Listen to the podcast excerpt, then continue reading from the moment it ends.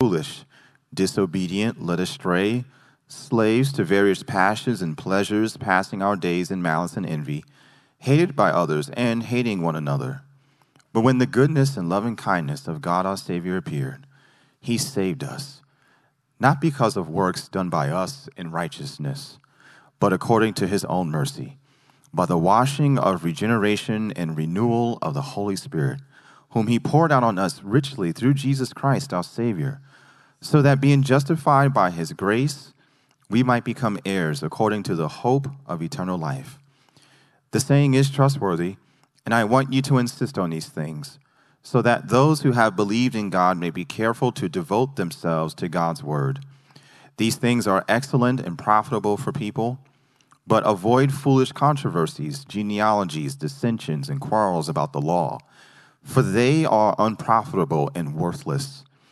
As for a person who stirs up division, after warning him once and then twice, have nothing more to do with him, knowing that such a person is warped and sinful, and he is self condemned. This is the word of the Lord. Thanks be to God. Good morning. I'm Howard Brown, the pastor here at Christ Central Church, and um, I want to also just uh, praise God for our VBS this week. It was amazing. And as stated before, VBS is not a um, children's ministry event, it is a church wide event that benefits our children. And so I saw that this week. Um, lots of you were involved at different points along the way, beforehand and after.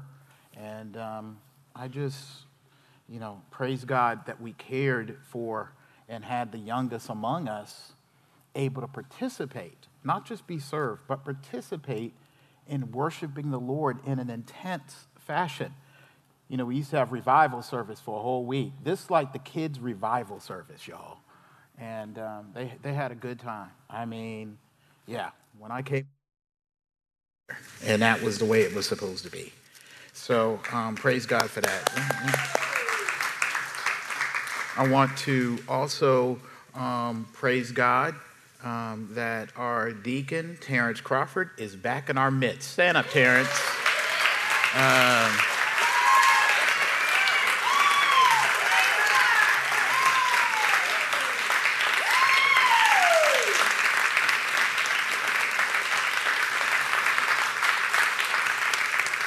for those that don't know, um, Terrence is battling cancer, and I am praising God for the miracle. He is in remission.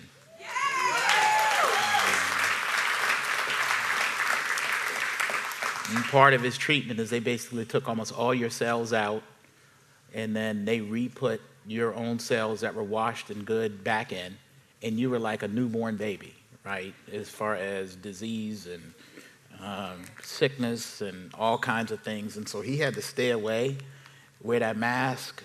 You know, he came over a couple times. I was like, let's go to this place to eat. Nope, can't go there. Um, and because um, he couldn't be around people who weren't who were coughing at all, too many. So um, we praise God that He's restored you and that you He was di- man He wanted to be with us, y'all. Okay, that dude loves coming to church and worshiping and he loves working. So he wanted to go to work real bad. You can go back to work now, I think, right? Is that what the doctor said? Okay. Go to work for all of us. So, uh, just real quick before I get into this, um, uh, this week we go to General Assembly. General Assembly is the gathering of our whole denomination, and we do denominational business. And so, Amari Hill, Pastor Amari Hill, and I will be going to Dallas um, this week for that event. Pray for that. It can be, it's awesome. You get to see your friends and family. But when there's only, when there's less than 50 African American pastors among like 3,000, 3 to 4,000, you start to think, what I'm doing here? So, um, what am I doing here? You know, um, so just pray for that. We have a gathering of African American ministry leaders, and I'm looking forward to that as well. Um, this week. And of course, finally, uh, I'm doing my announcements now, y'all, because I'll be forgetting at the end. Um, and finally, please, if possible, come to the installation service of your new pastor, Assistant Pastor uh, Josh Kim, today um, at, at 4 o'clock. Um, I am so looking forward to it. Um, I, I, have a part in it too, so come and see me too. Um, and Josh, it's all self serving, you know. Well, we're self serving to eventually pour our whole lives out for these folks. So please come. Just honor us for this little period of time. I promise it won't be as long as church. Mark Upton is preaching, not me, so it'll be shorter. And um, so we, are looking for a good time today at 4 o'clock. If you can come back, um, we don't do this a lot. We don't have evening service here. You know, when I go preach, we don't have the van with my face on the side of it, loading up the, loading up the choir and everybody. We don't do that. So at least come to this, y'all at, at four o'clock, and we'll have worship and everything. Uh, Charles McKnight and Drew Martin, who are our pastors over at West Charlotte Church, our church plant, they'll be here. So we're looking for a good family time. I also got an opportunity. I went took uh, my son to Wake Forest to the football camp there, and it's just like a day camp. Um, and that evening, I also got to hang out with Giorgio and Amanda Hyatt, for those who remember um, the co-planter of this church. Um, Pastor Giorgio Hyatt, and they are doing well. It was a good time with them, and they wanted me to say hello to those who know who they are. Um, hello. So um, just want to do that. All right, that's enough announcements for me. That is not that is not counting the time of the sermon. Start your clocks now. So anyway, so we finish up our sermon series in Titus, and um, this is my last Sunday preaching um, till about uh, mid-August. So I'm out for a while. Um, but Pastor Amari and Pastor Josh have a sermon series on community that I think after I preach this morning, we'll need, right? Like you'll need these sermons. You'll need some of the summer camp things they're doing after I preach the sermon. It feeds right into that. So please come in July and, and August and um, to hear these messages on community. But as we finish up uh, Titus, I'm going on vacation, y'all. Just break is what's going on. And we finished a sermon series in Titus um, today with what, for a diverse congregation, is probably going to be the hardest sermon in this series. I want to let you know ahead of time. I'm going to go ahead and sandbag this thing. You may feel defensive. All right? Okay, go ahead. Get ready. You may think that I'm picking on you or a certain group. That happens a lot. And I'll be thinking, this sermon's about me. Pastor Brown, how did you know? Well, if you're a believer, the Holy Spirit knows. Sorry, right? Um, you may think I'm picking on a certain group, and yes, I will bring up, you know, easy to deal with topics like abortion, sexuality, and politics. Just easy stuff, right? And some of the things that get us riled up because it's so important in the application of this passage. But my hope is that what may be the most challenging sermon in this series will and could be the most enriching and encouraging for us as God calls us to be in this, in this book, finally, towards the end, in the end chapter, to be missional with our faith, right? To break out of ourselves, to, to, to be outwardly facing, to break from selfishness and personal passions right? Worldly passions, as they put here, and, and, and embrace the spiritual health of the community and world outside of ourselves. To provide public spiritual health, is I want to describe it, because we've been kind of having this healthcare, kind of health, spiritual health theme going. And two points this time I want us to focus on today, because that's all I could come up with. I tried to come up with a third point, I couldn't. Titus calls us to be missional on our faith. First, by being benefactors of the gospel in the public arena. Benefactors of the gospel in the public arena. And secondly, benefactors of the gospel for the public good. Look at verse 1 and 2 again. It says, But as for you, I'm sorry, wrong chapter. Uh, verses 1 and 2 in chapter 3. Remind them, that would be believers, the church, to be submissive to rulers and authorities, to be obedient, to be ready for every good work, to speak evil of no one, right? To avoid quarreling, to be gentle, to show perfect courtesy toward all people, which is a call that we be benefactors in the public arena by submitting to the authorities, right? Back in Roman Greco times, society, along with the governments, government at that time, were highly suspect and paranoid about Christianity. Would they were wondering, would it be a religious sect that would cause just another uprising and be another suck and drain on resources? Will they be monastic and, and not pay taxes and not contribute to society? To, to, or will they play their role in the public arena? Will they be a help or a hurt uh, to the benevolent and good, I'm emphasizing, good goals of the government? And the Apostle Paul tells Titus to teach, to instruct. Remember, Christianity is fairly new. And so, me saying this may seem kind of obvious for some of you. And we've developed and grown in this as a church. And I think in some ways we've grown out of it. And so we keep being reminded of some very simple, a very simple truth here that he, Paul is telling Titus to teach, to instruct the believers, the church, to be benefactors in the public arena by submitting to and obeying their rulers and authorities to commit, to be governed by the rules and laws of our government and its rulers and authorities as much as possible to, I don't want to be trite here, but to be good, law abiding, tax paying citizens.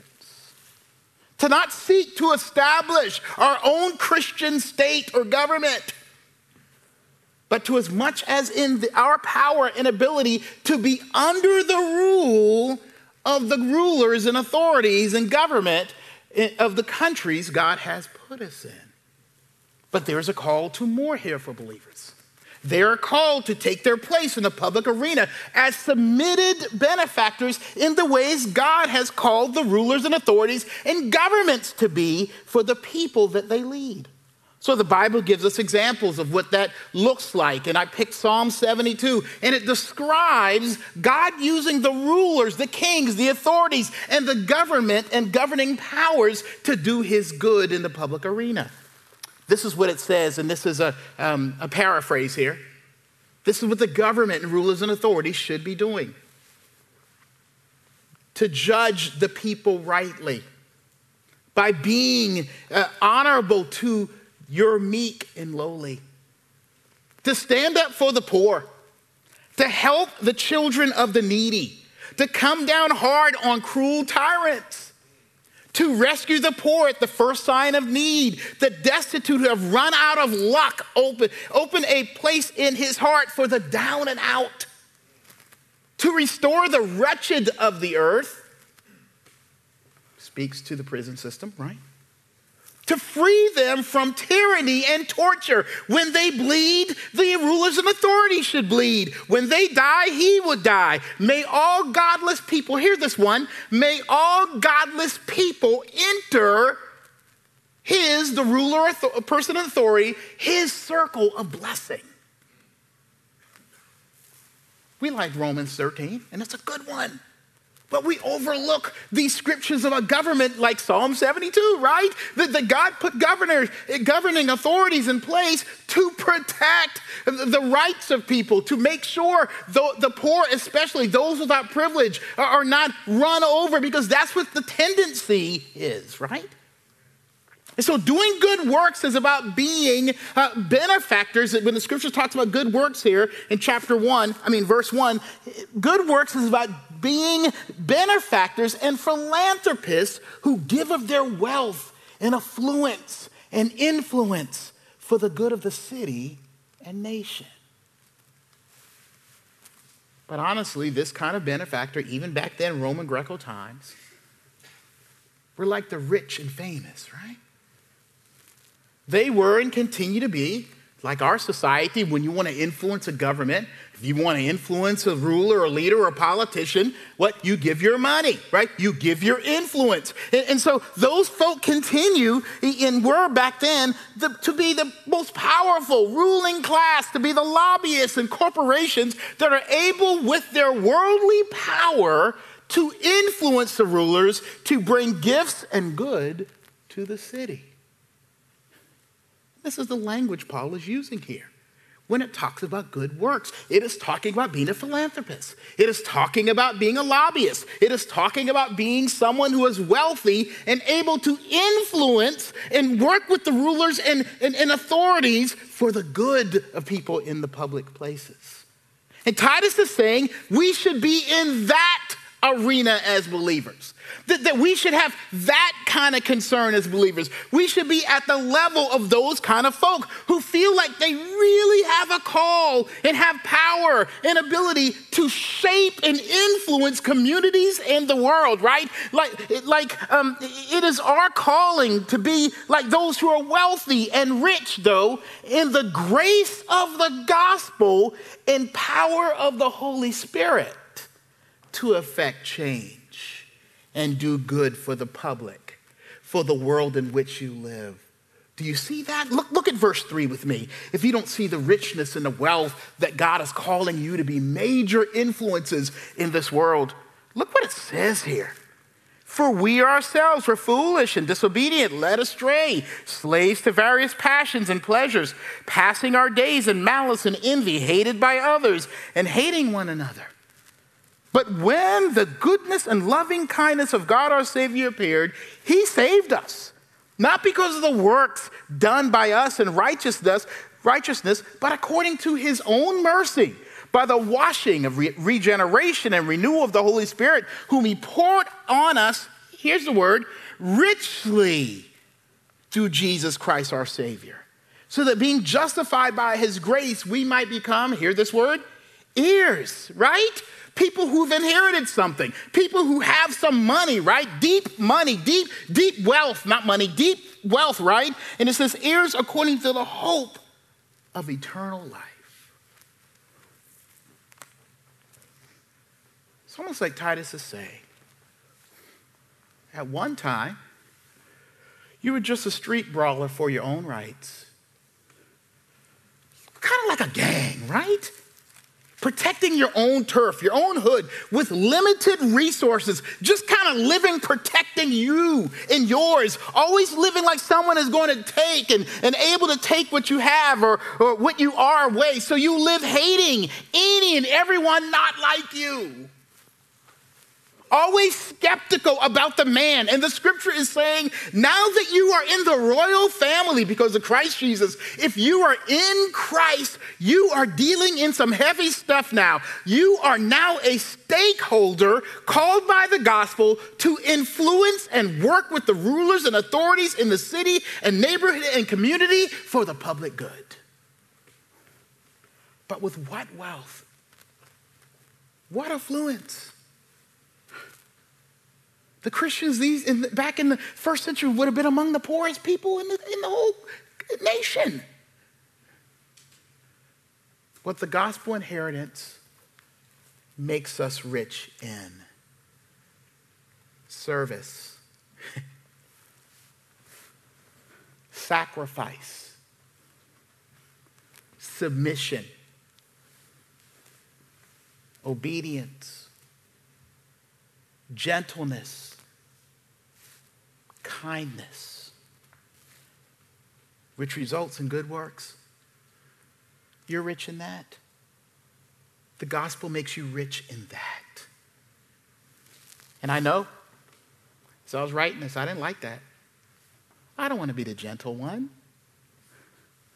I don't want to be the one coming to the table with kindness. It don't work right? Being nice, all these issues going on, you know, things happening that aren't good for people, all the stuff we read about in Psalm 72, uh, people hating each other, people not getting along, people being taken advantage of. And the scripture says, You come with submission, you come with service, you're rich in kindness, you're rich in gentleness, you're rich in grace, you're rich in mercy.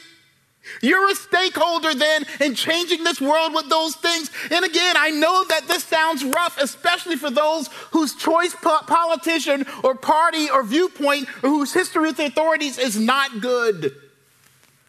It's hard. When you on the bottom, when you feel like the government's on top of you, when you feel like the person in office is not for you, and then I say, you know what? If you're a believer, guess what your wealth is in changing things and influencing things, kindness and gentleness. You don't want to hear that. But this call to be in the public arena as benefactors is not about agreeing with the morals and with politics or accepting the dark history of your, your authorities. These Christians could have been and will eventually be under the tyrannical Nero of Rome, right? He used Christians as candles. So, what is Paul doing to us? Should have been an uprising. You're not going to use me as a candle. I'm going to burn some things down first. As a matter of fact, Christians were blamed for burning the city. And they got, they, that's when it started, throwing them to the lions. It's the Christians who did it. And what did Christians do? They didn't fight back, they just got thrown to the beast. It's opposite of even how this country started, right? They didn't say, we don't want taxation without representation, just burn us. It's against everything in us. This is a call to influence and lobby the present administration with what God has called you to submit and be a public marketer, giver, and grantor of God's mercy and grace in this world, even if it costs your life, in ways the rulers and authorities may not be giving and able to give. Jesus has made you believers rich in some of the world's most rarest right resources grace and love and peace and kindness and joy and hope. Remind you what the Bible says in the book of Ephesians. It says our weapons and tools, and let me say wealth and riches and influence and effluence are not of or like the world. This is hard to hear. They are irregular the Bible is saying. It's sometimes counterintuitive and weak feeling looking. So sometimes when it comes to public policy and politics and political discussion and race and ethnicity and talking about gender and sexuality and abortion and economic theory, it looks like we are bringing hugs to a knife fight or about to be taken advantage of and not taken seriously in the way we approach the world and its issues. Because we come to serve. We don't come for our own good. We don't come to be personally right. Right? We don't, we don't come to pub, the public arena looking for, for, for, for, for, for a medal or, or, or from some, some kind of kickback or some kind of trophy or some kind of statue. We come to say, what do I need to give? And it might be some wisdom, it may be some truth that the world is missing, and that's fine. It may be a protest of some sort. That's fine as in a lawless and, and, and, and, and benevolent way, benevolent to somebody else beside yourself. But what you are doing is you're saying, I'm coming to serve. Coming to submit my life to this out there. Not me. Because we come to serve and do good and be kind and not get caught up putting the weight and hope and power and all of our energies tussling and fussing and criticizing and hating around politics and smearing candidates and political leaders, but in transforming our world for the good God has for the world by what? Verse 2 tells us, right? To, to speak by not speaking evil of anyone, to avoid quarreling, to be gentle and show perfect courtesy towards all people. I didn't write that. I like talking bad about politicians. I like getting in those conversations where you heard what the president did today. Of course I do. I like feeling good. If that's not my candidate in office, of course I want to dog him with the best of us on Facebook. But the Bible is saying that is not where the power is in changing the world. Criticism never changed the world. Oh, it's so hard because our country is based on it, on your rights. Your right to say what you want to say, and you have the right to say what you want to say. You have the right to point things out. but it has to be pointed for the good uh, uh, and, and with kindness and with gentleness as you're thinking, how is this going to help? Not how is this going to hurt? Let me say this. It is easy to hear this when your political choice is in the office. If I was preaching the same thing 10 years ago, somebody'd be mad. Right? It switched. So if Obama was your choice and I was preaching this message, the Obama fans, yeah, that's right. We shouldn't say hateful things. We need to be gentle and kind. Right? And that was where a lot of y'all were right? Oh, I hate. Why is the church be so hard? Didn't the, they, didn't the Bible say honor those in authority? And we go around and we write that a bunch of times. And most of the messages, especially in, in, in, conservative circles, and I'm a conservative in many ways, right? But and so I understand what's going on in the thinking in that way. What writing? What we shouldn't quarrel and we shouldn't fuss and right? The, the, the, well, now that's what's going on, right? All the messages these days on people from the right, all the religious leaders are writing what? Y'all need to stop quarreling, honor those in authority right? You remember Clinton was in office? We need to get rid of him, impeach him, because the president needs to be moral. Remember the morality and character of the president was most important? But now what is this? The issues and the, and the justices who will be nominated are important.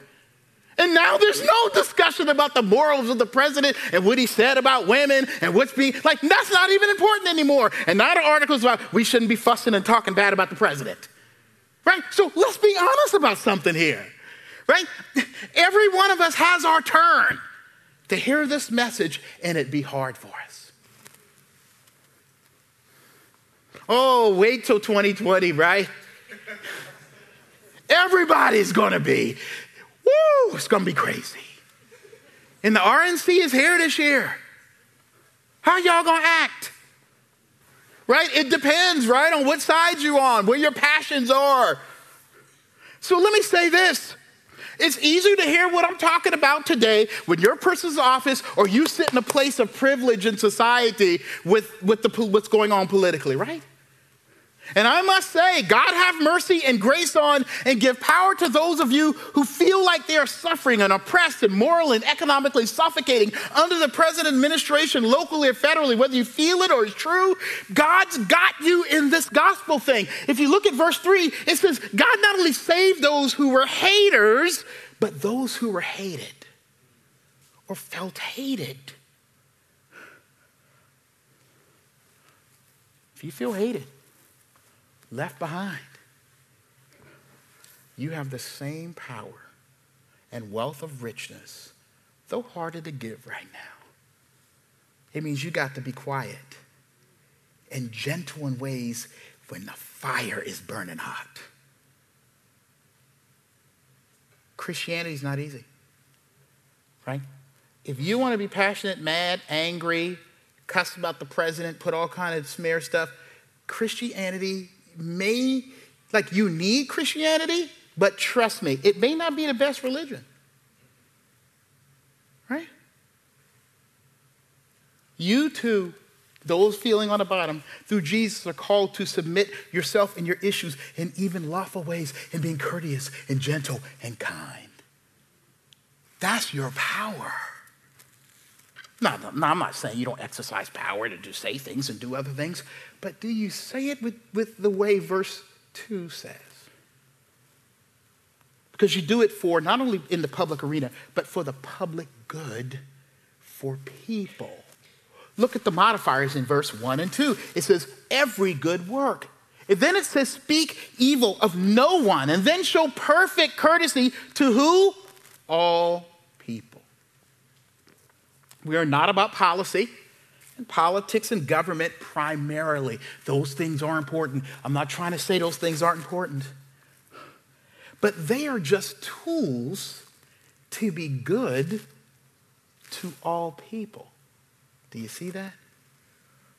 Because the Lord didn't come to redeem moral issues and laws and issues, He came to redeem people, and the rest followed. As much as I pray that Roe versus Wade would be overturned and replaced by a law more beneficial for the unborn child and the unplanned pregnancy, both mother and child. I've heard some data to suggest, and I'm sure y'all got three counterpoints. Just going on the point I got, that abortions were down under a pro choice president and a pro choice Congress. There are a number of factors associated with it, I get it.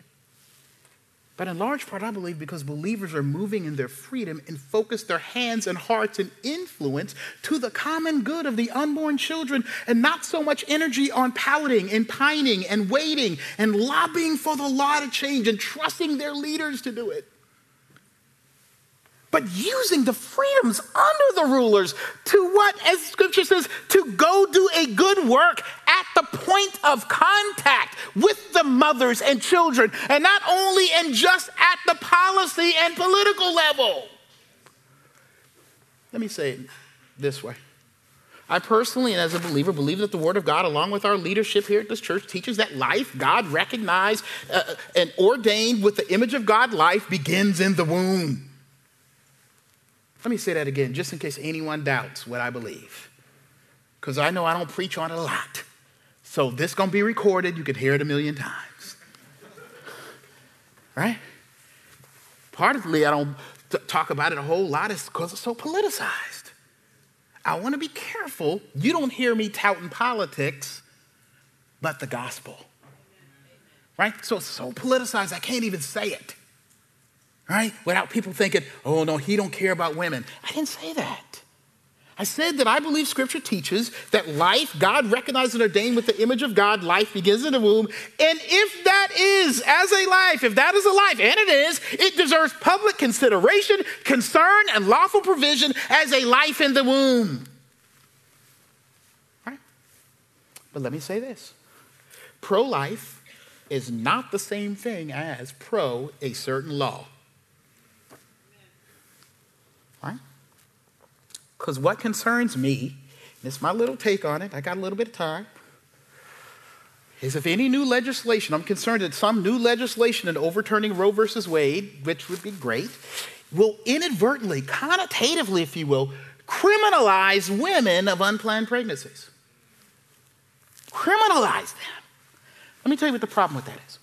If they become criminals, they become cases If they become cases we don't readily see and accept them as people who need the grace and mercy of God in the same way you do and did. This scripture about doing good works and showing courtesy for all people is what our call to be philanthropists of God's grace, to be more than pro life, but as the Bible teaches, pro people. Not just pro issue or pro party or pro policy, unless it is pro people first. Because that's what Scripture calls us to. Let me ask you how many of us actually know or are actively working with someone who has an unplanned pregnancy?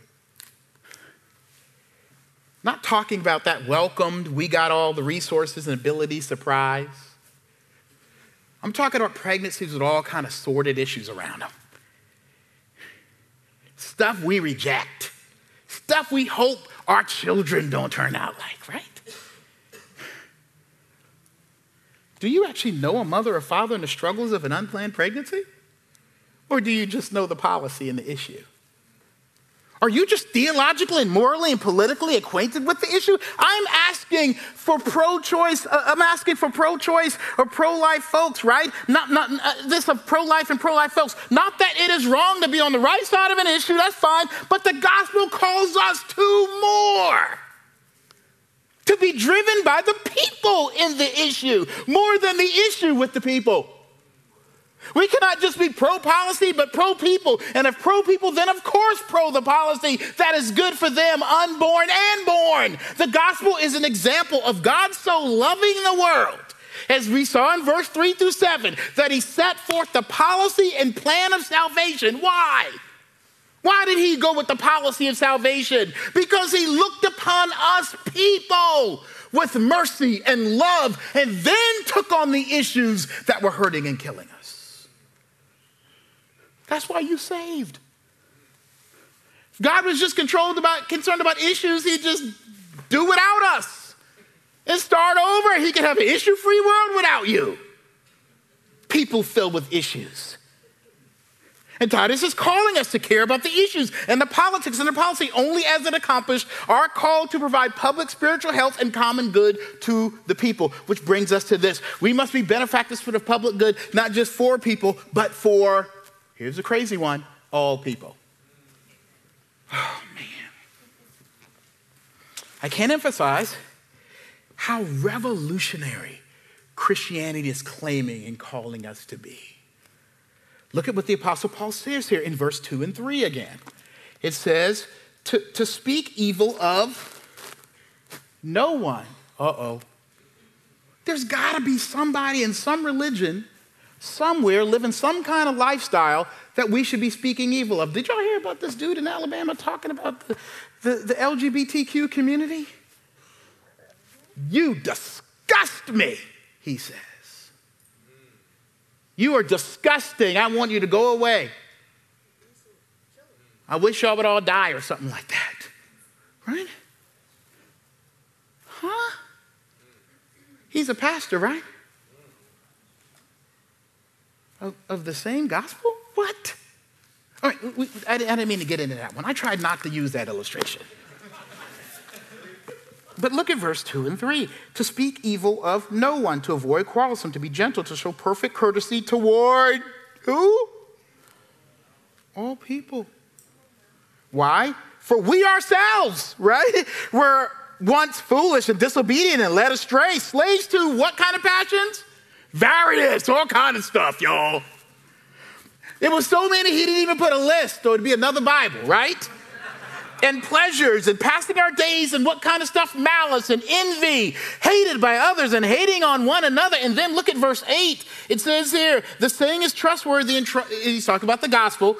And, and I want you to insist on these things so that those who have believed in God, that's Christians, may be careful to devote themselves to good works. These things are excellent and profitable for people.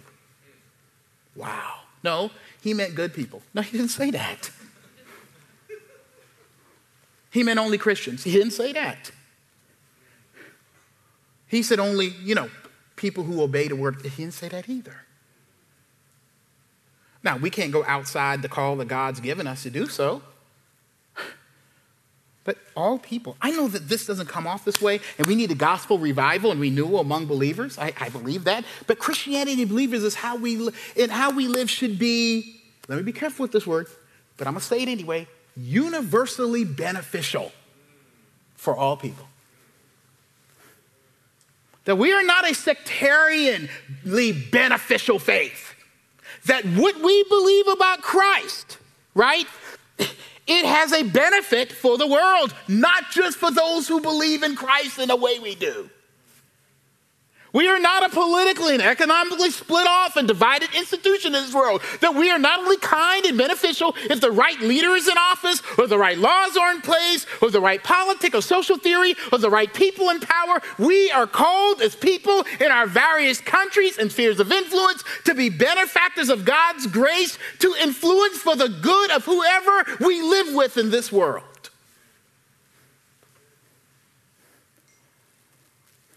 Believing what we believe to be true in verses 4 through 7 that God saved us by grace while we were his enemies. The scripture is saying we should, in our public lives, be and do as widely and broadly beneficial as God was in saving you and saving the world with your various passions. And man, again, how many of them live in our own hearts sitting right here? You way outside God's plan. If God was a God who just didn't love broken people, you wouldn't be what he was looking for. that the God of the Bible did not require us to first be a certain people group or ethnicity or socioeconomic or vote for his party, which would have been the benevolent, conquering theocracy under Jesus, right? No, he didn't make us have to vote for that. He let us wear our red and our blue. Even a small minded, two partied, impassioned Democrats and Republicans, and a few of you independents a limited and probably frustrating version of government to him. But he still saved us, and he still keeps us. Regardless of where we are in the gender or sexuality spectrum, he still was God and God to us. Regardless of you name it, he extended his mercy to us. And I would argue, even before we became believers, he was merciful to us. If you're sitting here and not sitting in a burning hell, God's merciful to you. We didn't give it to you because we didn't give you your life. God gave it to you. All the people living right now have been extended the hand of God's mercy. There isn't one person walking the earth that isn't breathing the air because of God's mercy. Why would we give anything less?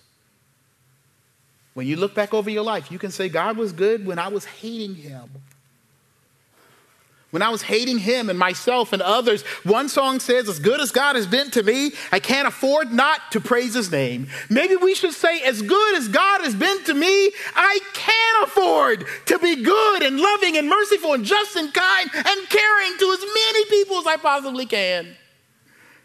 And the point here is this if you're a believer, you should do the same. That you should be as unhindered and unlimited and look for new people groups and new ways to bring what is, the scripture says in verse 8, what is excellent and profitable for them.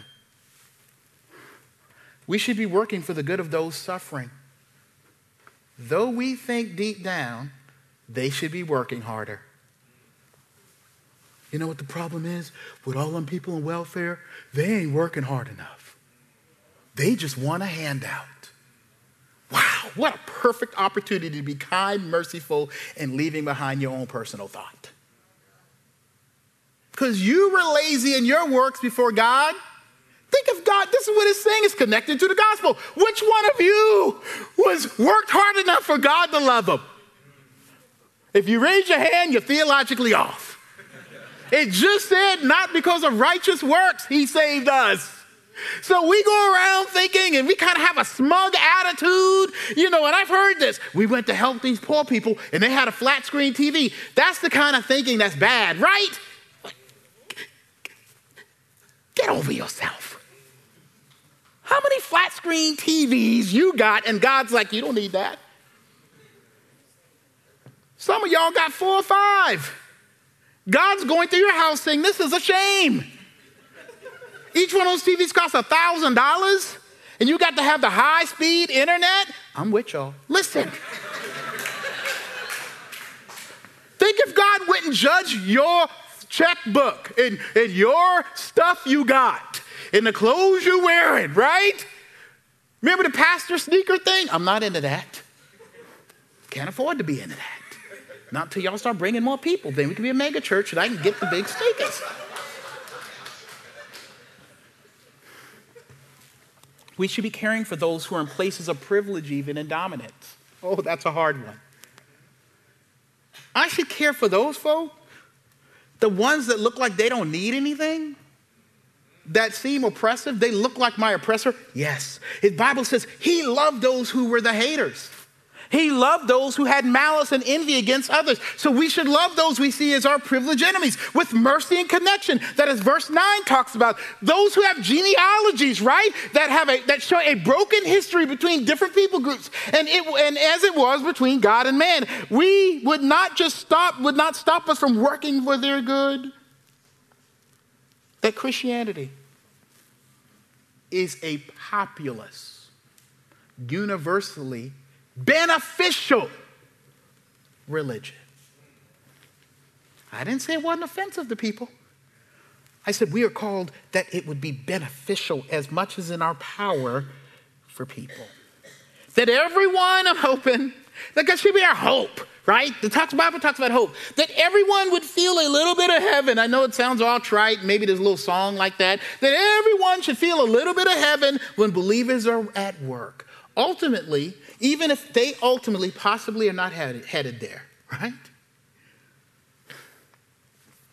Let me say and remind us, I haven't even gotten to the meat yet, y'all. Let me say and remind us, as Paul tells Titus to do here, what the gospel did through Christ, what that means for us. God decided out of his own love and wealth to save us. He gave up his glory in Christ to take on our struggles. You know what we often spend our times doing as believers and our freedoms doing? Quarreling, dissensions, and divisions we're busy trying to save and secure our viewpoint and our opinions. And as verse 3, we are so enslaved to our personal worldly passions about things that we are like slaves, not free to take on and promote and fight and sacrifice ourselves for the good of someone else.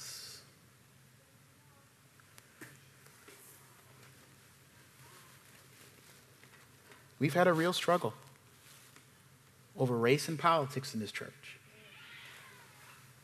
Y'all come to church, y'all hear me say something, y'all hear somebody else say something in a little circle, Ugh, right? Some people have even left over the years and have decided that we are too leaning this way or that way. And I'm guessing more of us gonna leave.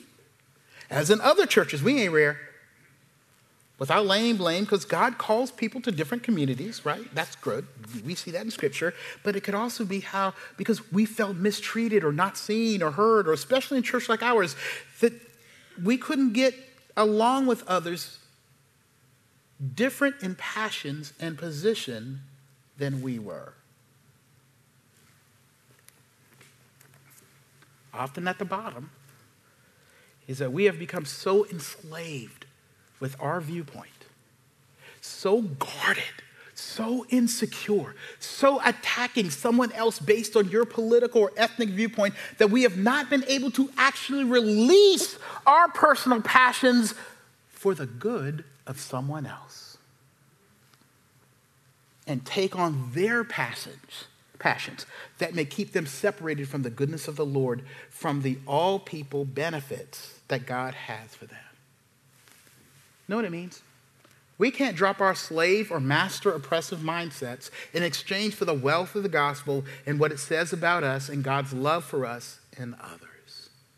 All right? Y'all ready to get more specific here? This one I always get in trouble.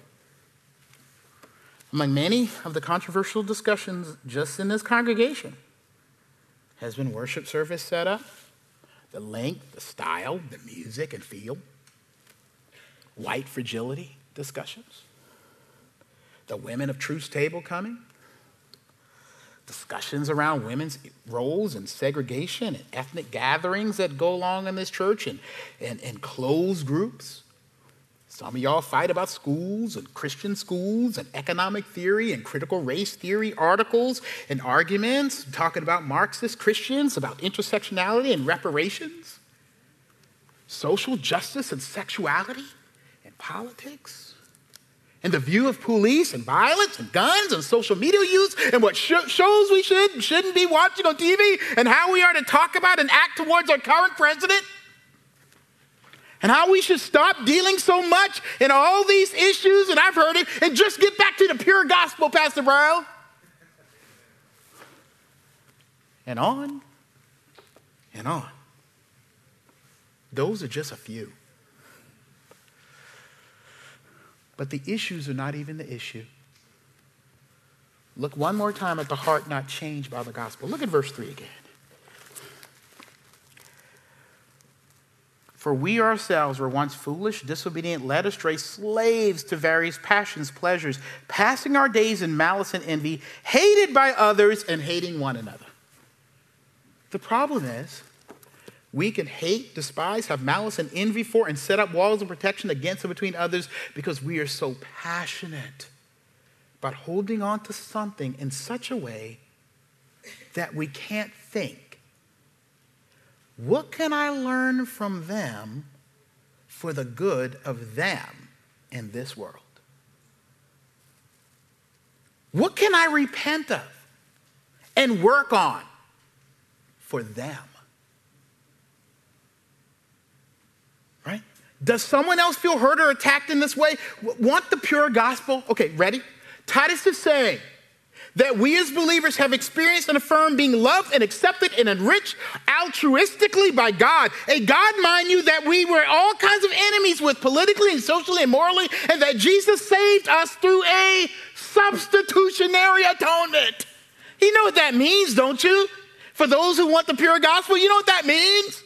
It means He saved us by taking on our causes in the history of our sin, past, present, and future, that were not his doing. They were not his sin, who, the things that he was alien to, right? He took on our broken experiences that were not his and even offensive to him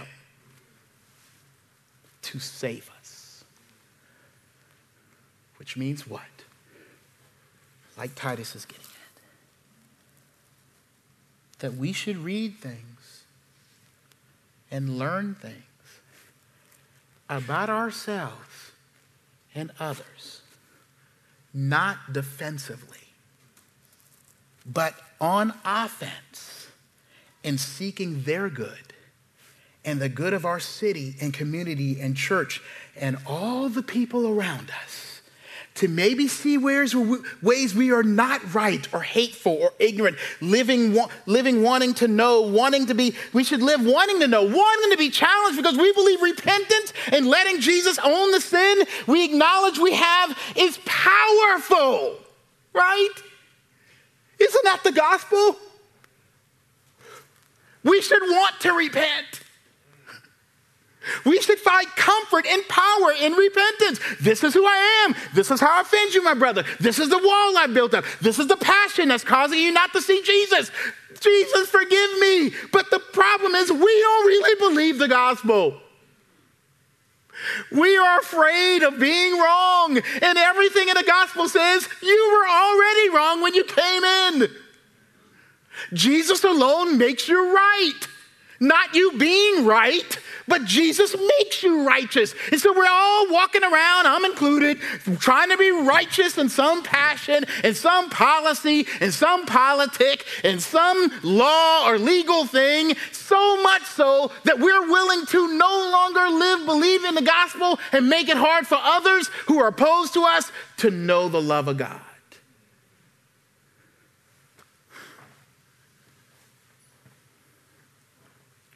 Do you believe repentance is powerful to bring down walls and free us to love God and each other like never before? To not quarrel or have dissension, but conversation and gospel confrontation. This is about the call of the gospel to not be a hateful, sectarian, argumentative, wall building institution of people, but to be an out there with them about their mission. And whether it's from my white, African American, or Asian American, Hispanic American friends, members, and fellow pastors, I've heard it said. Ready for this one? And I may adjust the wording so it doesn't sound like I'm cussing. When it comes to getting along with people, especially in a multi ethnic church. I give up when I hear about their struggles or how I'm privileged and all of this, or, or how I'm got the slave mentality, or how I'm this, or how I'm that. It is useless. To try to learn how to be good to more people and all people because I'm condemned if I do, and condemned if I don't. Have you ever heard that said? Have you said that yourself? When I read this, dang, I can't do nothing right. Forget it. These folks want reparations, forget it. Punt. I'm going to a different church where all around me there be nobody looking for reparations. Right? Uh, you know, this is not just you or people like you who have said or feel that as believers in this world, in this community. Everyone has felt this in one way or another, whether like an evil oppressor or Uncle Tom, a radical crazy person, or guilty of being apathetic. We all take our turns the way depending on the situation. I'm condemned if I do, condemned if I don't. So I give up trying to get along with people different than me. Give me that book. Punt. Give me that article. Punt. I'm tired of hearing about black people complaining. You got the same rights as I do, right? My family came over as immigrants. They worked hard. You work hard. We say that kind of stuff because we punt, right? It ain't just a white privilege thing. You know, I grew up being taught inadvertently and even directly from the generation before me or two before me, not my parents as much, but my grandparents. You can't trust white people. They will be your friends to a point, and then they'll tell you to get off the train, nigga. That's what I was taught. That's in my mind. Right? Those words are in my mind. So I'm in this congregation, and that's what I feel. I feel like I'm condemned if I do, as your pastor, and condemned if I don't. And that ain't even to mention the other African American pastors and African American churches will look at me like, you a Tom. Right? And on the other side, what? You too radical. Man, punt, man.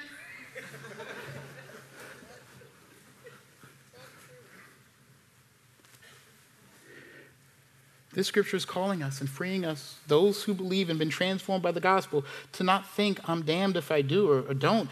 But hear this they are damned if I do, if I don't. If I don't learn where I need to repent, they are going to suffer. The world is going to suffer. Didn't you know your Lord was damned if he did and damned if he didn't? If he said to Caesar, You ain't gonna do this to me, angels come down, boom, blow the whole thing up, we'd be done. And if he did it the way he did it, he was a sellout Jew, not a zealot enough. He thought, You and me are damned if I don't. Stop thinking about yourself. The gospel should help. Uh, that the, the ministry of the gospel in hearts allows us, right? Like, you should, as those who believe in Jesus, like, you should be able to take the risk of being the one who's at fault. Why is that so bad? When God is so good to you. Why couldn't it be that history screwed up? Why? You're wealthy in Christ. But the truth is, we don't really think we're wealthy in Christ. We want to be wealthy in our personal righteousness. And I ain't talking to y'all, I'm talking to me. I'm tired of hearing some stuff too.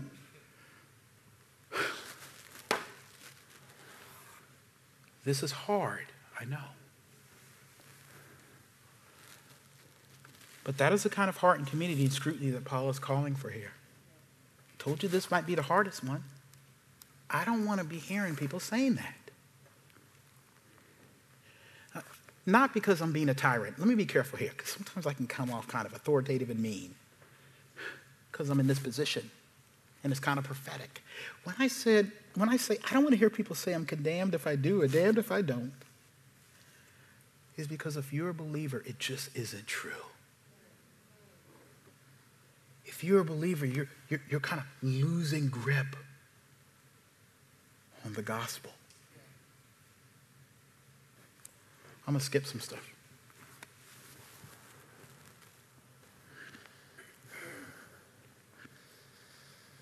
Paul talks about in his final verses here he says, But avoid foolish controversy, genealogy, dissensions, and quarrels about the law, for they are unprofitable and worthless. As for a person who stirs up division, after warning him once and then twice, have nothing more to do with him, knowing that such a person is warped and sinful, he is self condemned.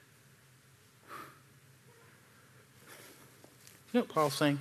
He's not saying we shouldn't have confrontation. He's not saying that he shouldn't deal with, with, with misthought in the church or issues. We, it, it, the rest of Titus would not say that. He's supposed to confront people who are saying and believing the wrong things. What is he saying?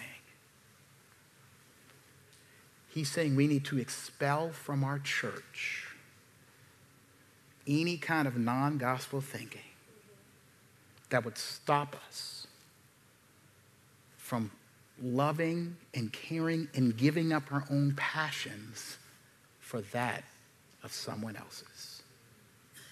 Those controversies and fights that they're talking about here, they're bad theology. That's what he's saying. Don't mess with that bad theology that would teach people that, that they shouldn't look at their own sin. Right? I don't I want to punt, the word punt, right? That's bad theology. So scripture says we come together and then we own our sin. Let me tell you what's hard. I'm going to finish here. It says you're self condemned when your passions become so much that the gospel begins to go dark. When you begin to build walls because you're afraid of repenting and owning your sin and afraid of confronting and, and hope that that person would own their sin or that you would see yourself or that you wouldn't do and give up what you need to give up for the sake of the other person, for the sake of the world, for the sake of the mission to reach others, you begin to, like, like this scripture is saying about the, the controversies in Judea, you begin to form a theology around your passion that isn't the gospel. Right? To protect yourself, to protect against what people are saying, to protect against that bad stuff you hear about this thing or this social thing or that thing. And we begin to throw around terms and, you know, oh, to believe like this, you're, you're, you're a socialist or a Marxist or you're a, uh, you're, you're a fascist or you're a this or you're a that or you're, if you're conservative, that means you're a jerk and all kind of craziness. Bad theology. You're not a Christian if you voted for this person. Bad theology. You're not a Christian if you don't vote for this or you vote bad theology. Now, here's the problem with bad theology it says you're self condemned.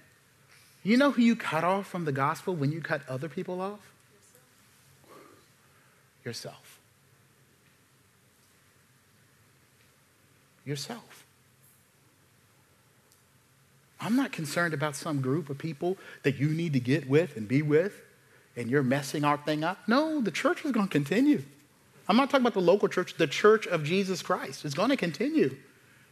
Paul's concern ends up being the person who is the Christian bigot in whatever way. Because they've built a wall, not against others only, but against Christ. Your rules will become so strict your idea of who you should be good to and trust would be so small that eventually you won't even be righteous enough for Christ. I've seen it a million times. Next thing you know, I don't believe this God thing. Self condemned. So we see real discipline. If this person acting up in church and causing problems, the elders can say, You're done. We, please don't be here. You're causing too much trouble. We need to shut you down. But they're already shut off from Christ, warped spiritually. Here's the good news every single one of us in here is warped. Every single one of us have our passions that have cut us off from the gospel. I hear that voice of my grandma. Those white people, they're not your friends. And they'll never be your friends. That's what she told me. You can work with them, but don't befriend them. Don't trust white women, in my mind. Don't trust the tears, right? All that stuff you see in the white fragility book, like, for those who've read it, like, that's in my mind, y'all. I'm only talking about myself because I'm letting you know my struggles. These are bad walls in theology I have that I'm struggling through, that I have to, had to work through to be the pastor of the church, to be in community here, even if I weren't the pastor, just to be a member. Here's the good news. Did you see what he said about the gospel, though? It doesn't matter how shut off you've gotten from the gospel. The power and love of God will still come after you. That's my hope. I can't break the stuff in here and the things here and stuff I see on TV and the news shows and what I hear and what's going on and the articles that make me angry. Boy, I'd be mad. This pastor said this and the pastor said this and blah, blah, blah. And Pastor Brown, here's the email. Ah! Jesus rescues us. That's the hope of a congregation like ours, especially. Not that you ever go outside the lines or build a wall of protection or that you can be perfectly repentant and okay with people saying these things about you and get along with all people. We live in this hope and move forward in this hope, regardless of what we feel here. God's not going to give up saving us. He loves the hater and the hated. And if you're in that place, oh man, that gospel's something else, ain't it? Even if it says, you know, you're wrong in thinking this way, it's powerful to save you if you find yourself there.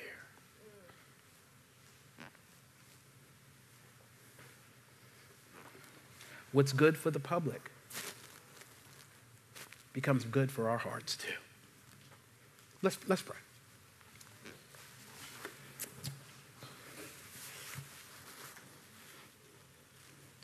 Lord, thank you.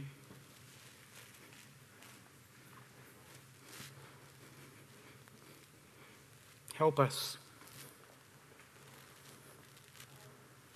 to not find more ways to cut ourselves off from the gospel. Help what we believe is true, what we believe saved us, to go public, to go in the way we love each other and love this world.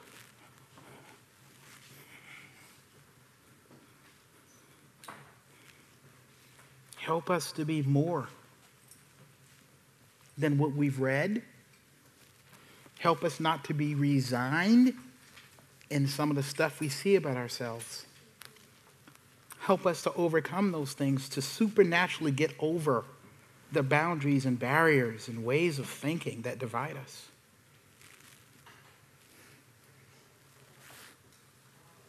Help me in that. Help us in that. You loved us while we were haters.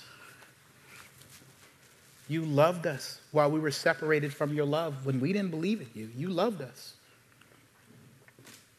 Help us to take that love and that grace public that others can believe the gospel and believe it again and again and again. This we ask and pray. In Jesus' name, amen.